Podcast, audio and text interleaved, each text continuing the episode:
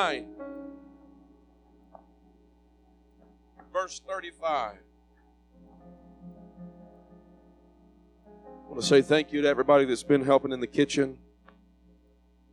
It is appreciated very much. Amen. And it's easy to get bogged down with the busyness of it all and forget the spiritual application. Know that we're not just fighting a physical battle, but we're fighting a spiritual battle.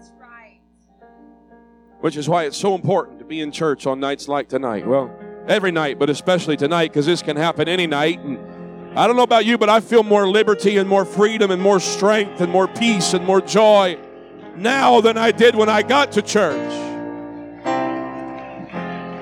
I was feeling a little wore out before church, but now I feel like I could jump over a wall and run through a troop. Why? Because faith cometh by hearing, and hearing by the word. And they overcame him by the blood of the Lamb and the word of their testimony. Come on, when God moves for one of us, God's moving for all of us. We're part of the same body. So when God healed Sister Kathleen, we could say, God, thank you for healing my body. Because we're all part of the same body. God, thank you for healing my body.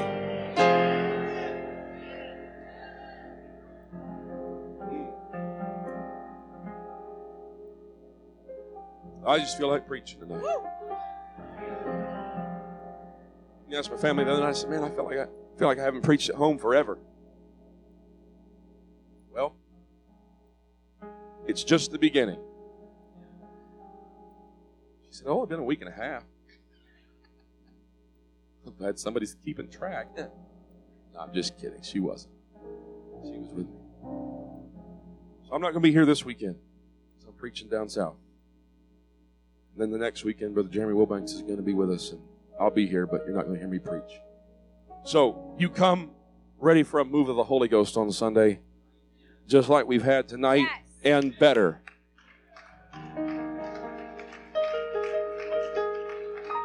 Man, God's moving. God's moving. Matthew 9 and verse 35. And Jesus went about all the cities and villages. Well, Paul's right there. That that kitchen's getting really close. It's getting so close. It's looking so good. We're gonna be working in there after church tonight. If you need to run home and change, if you feel like coming back and helping, we'll find something for you to do. You can stand there and tell us jokes as long as you're not in the way. Sorry, Craig. No offense. He helped me a lot last night. And Jesus went about all the cities. Man, I keep forgetting stuff. I'm sorry. We got to have the kitchen done because we're having a memorial service on Saturday for Kristen's dad, Tammy's husband, Berto's grandpa. It starts at 11 o'clock on Saturday. So if you can be here to show support, please do so. We need a kitchen before then. It's, it's very close. I'm sorry, Matthew chapter 9, verse 35, I promise. If that's not it, I'll save everything else for the end of service. Jesus went about all the cities and villages, teaching in their synagogues and preaching the gospel of the kingdom. How many are thankful for the gospel of the kingdom? And healing every sickness and every disease among the people. But when he saw the multitudes, he was moved with compassion on them because they fainted and were scattered abroad as sheep having no shepherd. Verse 37 Then saith he unto his disciples, The harvest truly is plenteous, but the laborers are few. Pray ye, therefore, the Lord of the harvest or to the Lord of the harvest, or that the Lord of the harvest will send forth laborers into his harvest. How many are ready to see the harvest?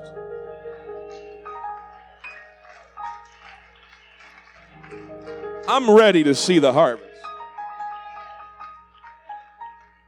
I am ready to see the harvest. We're going to preach tonight with the Lord's help. The Lord of the harvest. The Lord of the harvest. Let's put our Bibles down. Let's go before the Lord in prayer tonight. Lord, I love you and I thank you. I praise you. I magnify your name. God, I give you thanks. I give you honor. I give you praise. God, I pray that your spirit would be in this place tonight. God, I pray that you would move in every heart, in every mind. Lord, I pray that you would have your way in our city. God, that you would move in this region, through this people, for this people. God, we love you and we thank you for all that you have done for us already. God, I thank you for healing Sister Kathy. God, I thank you that your healing virtue still flows.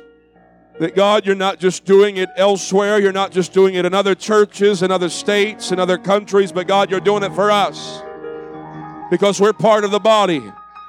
And so, God, we're carrying that faith over toward your word because we want to hear what you have to say to us tonight. In the name of Jesus, we pray. In Jesus' name. Why don't you clap your hands one more time?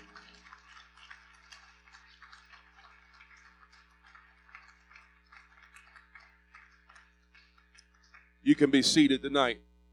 The Lord of the harvest. Matthew chapter 9 and verse 35 gives us some insight into the ministry of Jesus. It says that at this point in his ministry, Jesus is going about all the cities, all of the villages. He is teaching in their synagogues. He is preaching the gospel of the kingdom. And while he is preaching the gospel of the kingdom, he's going about healing every sickness and every disease that is among the people. There was no disease that could be untouched by the Master. There was no sickness to which he could not respond with healing. There was no situation that he did not have the answer for. But Jesus is going about teaching in all of the cities and in all of the villages. He's preaching the gospel and he's healing and every sickness, he's healing every disease, but everywhere he goes, the Bible says that he's seeing folks that had needs everywhere. There was no city, there was no village that he went to that had everything all together. But every city and every village had its own set of problems. But every time Jesus walked in, the answer for every one of those problems in every one of those cities had just stepped onto the scene.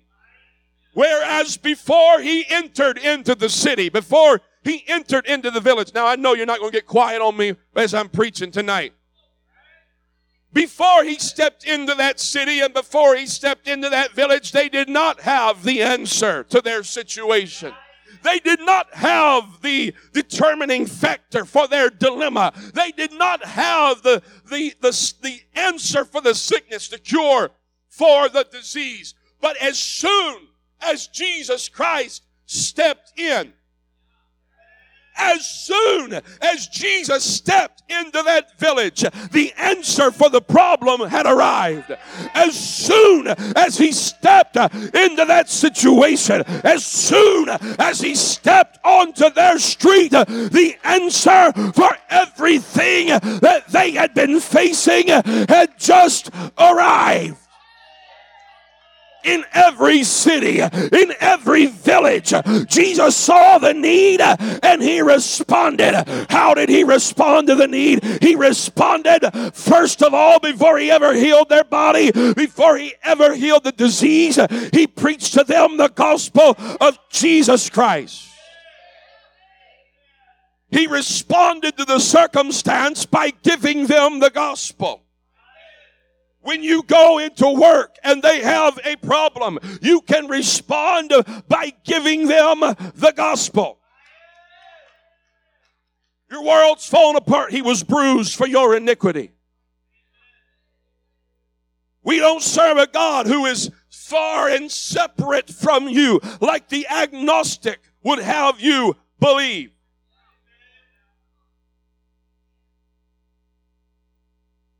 We don't serve a God like most of the founding fathers of America believed that he was, that he was there, he existed, but he was far separated from his people.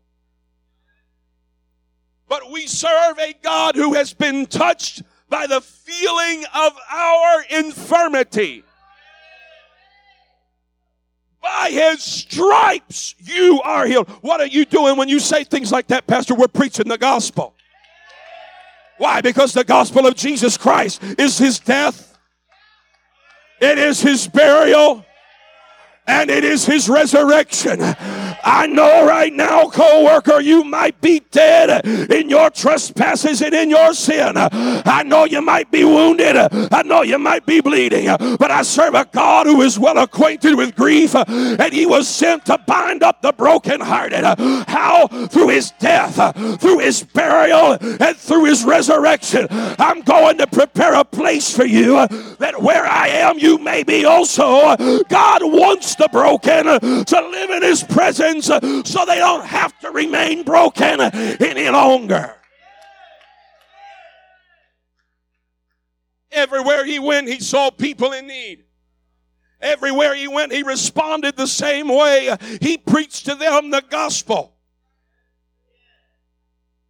Healing every sickness, healing every disease. When he saw the multitudes, that's a lot of folks he was moved with compassion on them because they fainted. That did not literally mean that they were passing out or losing consciousness. But they fainted means that they were distressed. They were helpless. They were weary. Life had chewed them up and spit them out. Life had been grinding them to powder. And when he saw multitudes of people that were living in that spiritual and physical condition, he was moved with compassion. There was a stirring deep within his guts that caused him to respond. It caused him to take notice. They're fainting, they're distressed, they're helpless, uh, they're wearied. The New Living Translation puts verse 36 uh, this way When he saw the crowds, he had compassion on them because they were confused and helpless, like sheep without a shepherd. The English Standard Version says when he saw the crowds, he had compassion for them because they were harassed and helpless, like sheep without a shepherd. They had been used. They had been abused. They had been poked. They had been prodded.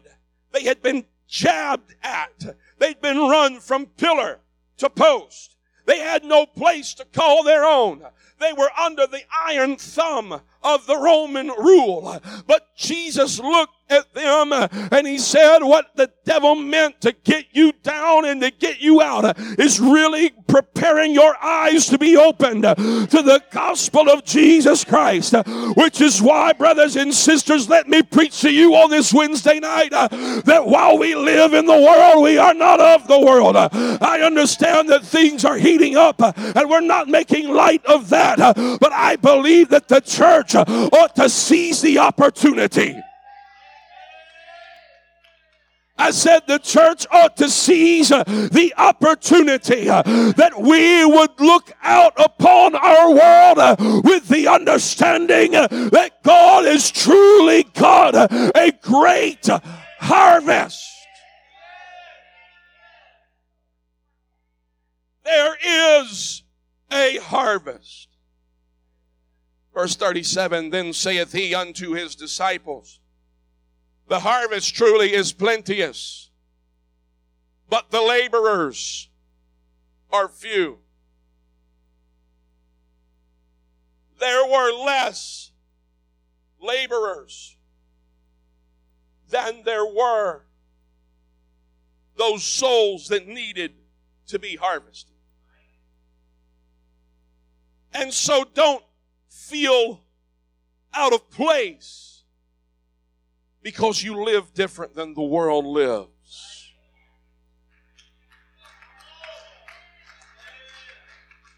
The laborers have always been fewer than those that need harvested. But just because we may be fewer in number does not mean that we are powerless does not mean that we have the uh, the choice to just sit idly by. If it means anything, it means that we ought to put our work boots on. We ought to grab the sickle. We ought to grab the rake.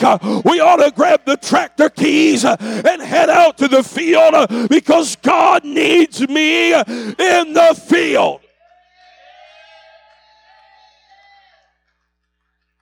The harvest truly is plenteous the laborers are few. Now, in our American culture, our American mindset, this may strike you odd. So prepare yourself. This may wound your pride. The term laborers is referring or referencing a workman, especially a worker in agriculture. It's a big deal, Pastor. But it, it, it stands in stark contrast a laborer, a workman, as opposed to a craftsman. Everybody loves the work of the craftsman who has more control over his craft and can spend time fine tuning his skill. And if something isn't just right, then he can throw something away and put something else in its place. He can manipulate it because it's his vision. The vision came from his own mind. But ladies and gentlemen, brothers and sisters, we tonight are not living in the kingdom of God according to our own vision. And so it may seem to be derogatory to be looked at as a workman instead of a craftsman. But the craftsman is serving his own vision. You and I tonight are not serving our own vision. We're part of the kingdom of God. We're not interested in working for our own harvest, but we are working together for his harvest. Pray ye therefore the Lord of the harvest uh, that he will send forth laborers uh, into his harvest. I come to preach tonight and I'm not going to be much longer. I, have got a lot more notes, but I, am feeling the Holy Ghost bumping me and nudging me. I, I know what it looks like sometimes. Uh, I know how it feels sometimes, which is why it's so vitally important that we're not hanging around the wrong field. That we don't just go work in any old field, uh, but we go where God says to go uh, and we do what God says to do. And I can't compare my field to somebody else's field. Now, that's a hard one. I said, that's a hard one. But God didn't call me to somebody else's field, God called me to this field.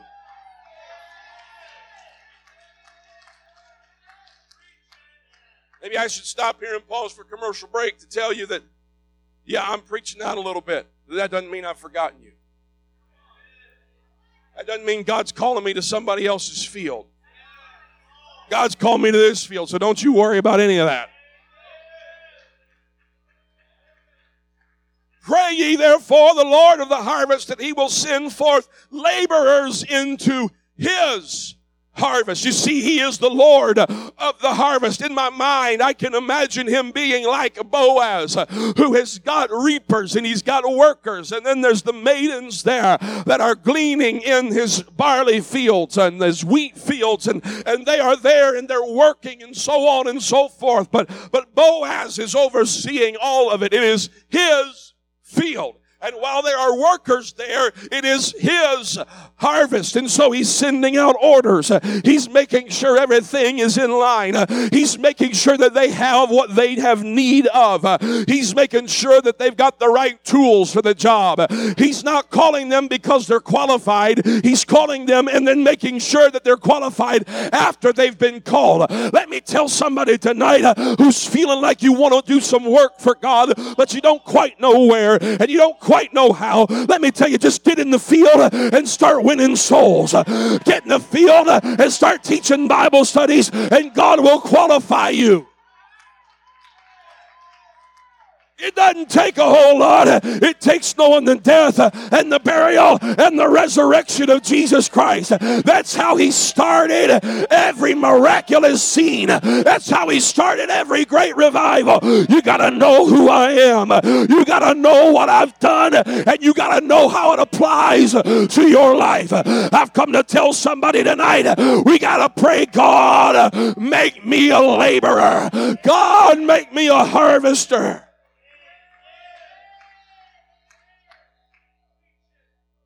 He's the Lord of the harvest. But he's not walking in shoe leather. So he said, I gave some apostles, prophets, evangelists, pastors, and teachers for the perfecting of the saints, for the work man. For the work of the ministry, for the edifying of the body of Christ. And so, what I need to understand is that revival. Can anybody spell revival for me? Sorry, you're wrong. Thank you, Sister Angie. She got it. She caught it. Revival. Yes, the word revival is R E V I V A L. Revival. But it's really spelled W O R K. Because I got to be willing to get down in the trenches. And this is what conferences don't teach you.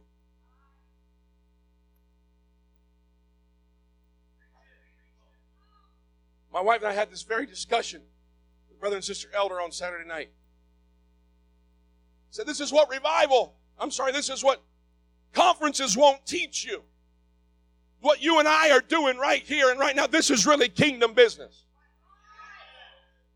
Yeah, it's fun to go to conferences and it's fun to go to camps and it's it's fun to go to Peak and so on and see our friends and get a, a boost of faith and come back ready to to spit nails at hell and all, all of those things. But what happens between conferences is I got to get down in the trenches and I got to be willing uh, to put my boots on. I got to be willing to put my work clothes on. I got to be willing to get some dirt uh, underneath my fingernails. That's right, Brother Stratton. I got to be willing to hook up a van uh, to a janky trailer and, and drive across town uh, to help a family that can't hardly speak my same language move. Uh, that's work. That's revival. I know it felt like picking up a few dressers and a couch and, and some clothes and, and playing a funny joke and having fun and cutting up. But what it was was revival. What it was was winning souls. What it was was working the field. What it is is I'm doing doing the work of the laborer because there's not a whole lot of us out there.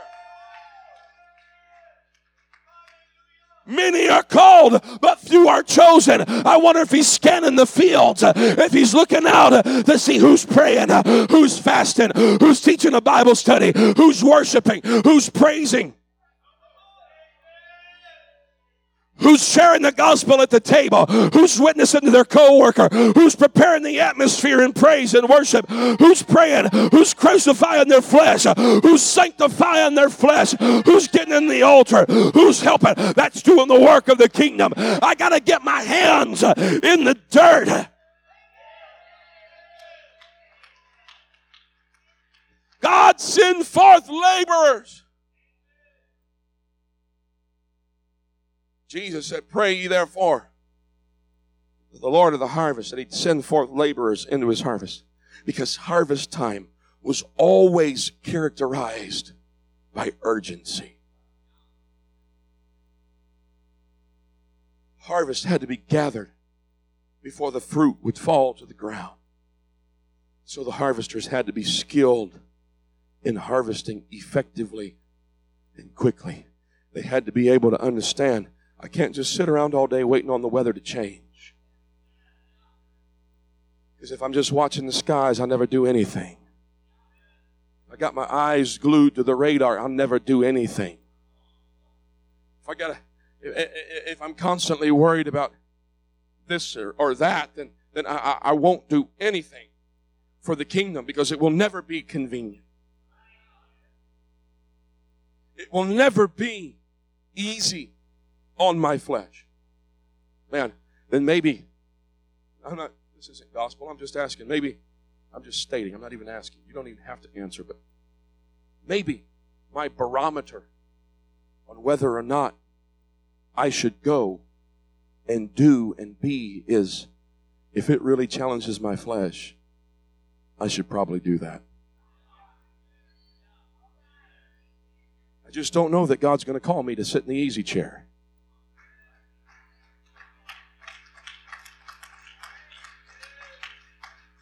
Don't know. I, and we, we look at, at people that have large churches and large assemblies. And maybe you don't. Maybe it's just me. But we think, man, these folks have got it all together. But you don't see the fact that Nate Wilson's building fell down three times. You don't see the fact that he had bad experiences with, experiences with contractors and bad experiences with with weather and bad experiences with the city, and yet you don't see the fact that they had to walk into a boardroom somewhere in on the island of Honduras and and get nose to nose with mobsters in order to build a Hope Corps Center for us to send our young people to in the, on the island of Roatan. It wasn't just a physical thing. And he walked. He said, "You don't know who you're messing with."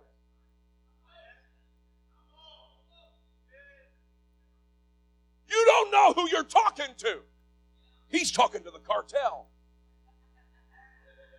That's not facetious. He really was. Everybody sees a little pretty building over in Roatan. They don't see that. They don't see the times when, when Steve and Deara Buxton are parked in a camper and he's got to sell family heirlooms to buy his boys one Christmas present. They're living in a camper. They just see Hilltop. They don't see $60,000 lawyer bills from fighting to get stuff pushed through uh, and trying to build a church and doing this. And so you can't just look at, at what's out there. You got to understand that they were in the same position that you and I are. But the reason that it's looking the way that it is is because they pushed through, it's because they pushed on.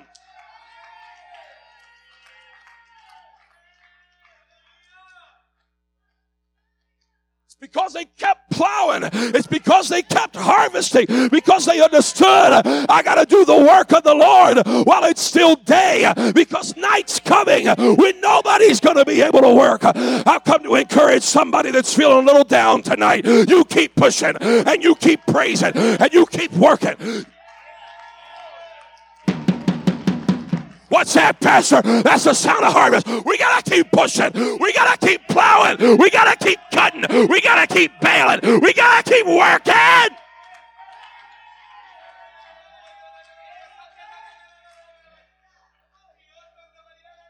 I said, we got to keep working. We got to keep witnessing. We got to keep teaching. We got to keep knocking on doors. We got to keep handing out flyers. We got to keep giving out business cards. We got to keep running bus routes. We got to keep preaching. We got to keep sweeping floors. We got to keep cooking breakfast. We got to keep cleaning toilets. We got to keep painting walls. We got to keep driving nails. We got to keep hanging sheetrock. Jesus, help me. We got to keep laying tile. We got to keep framing walls. We got to keep laying trim. Jesus, help me. We got to keep installing crown molding. We got to keep shoveling snow. We got to keep putting out salt. We got to keep changing oil. We got to keep rotating tires. We got to keep cutting the grass. We got to keep getting the mail. We got to keep weed eating. The thing I do, I'm sweeping those spirits out. Hey, I just. You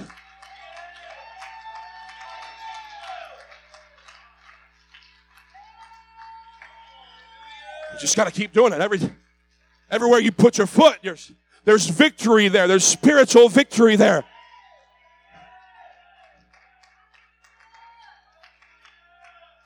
I wonder what would happen if, when the weather gets nice, we instead of just walking around the sanctuary praying, we started walking around the parking lot praying.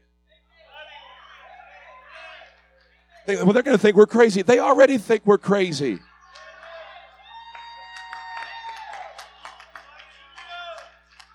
It's not going to hurt my pride anymore to watch them drive by and look at me. Go ahead, pound it a few times, son. You need to. Pick it up. Pound it. You got to keep pounding drums. You can do it harder than that. Put the bacon into it. Come on. Harder. There you go. That's better. A little bit harder. Come on. Oh, I don't really want to pound the drum, Pastor. I look a little silly when I do it like that. I look a little silly when you call me out. Maybe it's time we ought to look silly. Maybe it's time we put our pride on the line. Maybe it's time we say, hey, guess what? I'm going to live for God and I'm going to take somebody with me. I'm going to work the field. I'm going to win a soul. Nobody runs the aisles alone and nobody goes to heaven alone. Pray ye the Lord of the harvest. God, what am I seeing? I'm seeing a bunch of laborers. I'm seeing a bunch of workmen. I'm watching them grab the sickle. I'm watching them grab the shovel. I'm watching them grab the baler. We're getting ready to have a harvest because we got some folks getting their faith built back up. It's time. It's time. Come on, somebody lift your voice right now.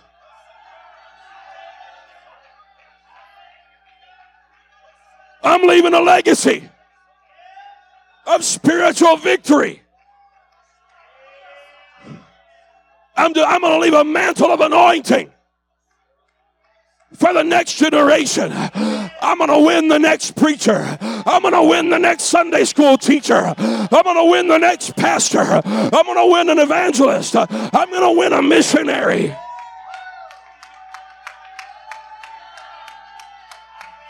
I'm going to win the next church grounds groundkeeper. I'm going to win the next janitor.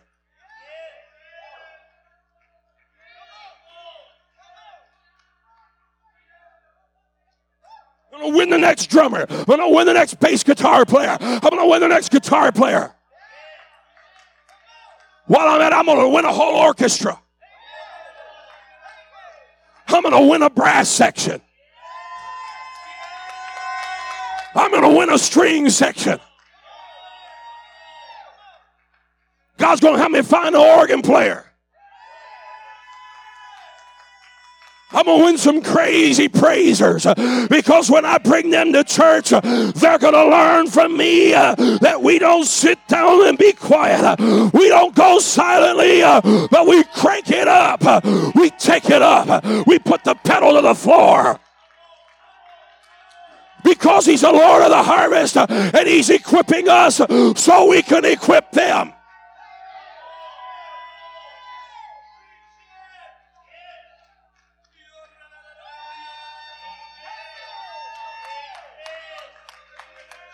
Somebody ought to start praying, God, send us laborers. God, make us laborers. God, send us laborers into the field.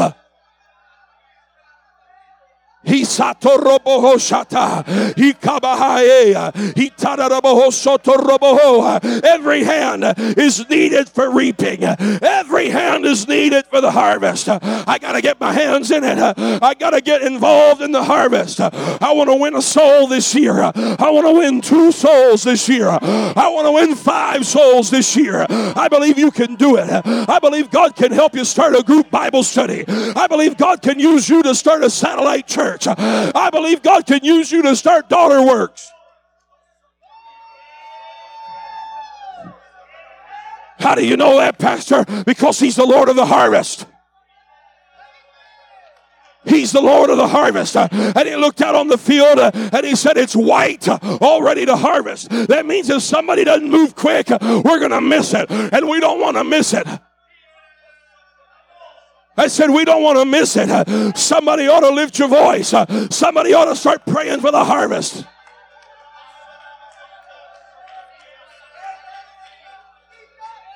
Somebody pray for the harvest. God, help me to win the souls. God, help me to be the harvester. He karabahasea. He bababahasoto robohoshata. He karabahasea bahasea. He kondorobohoshata. Come on, you got everything that you need. You got the death, uh, the burial, and the resurrection. You've been filled with His Spirit, uh, baptized in His name.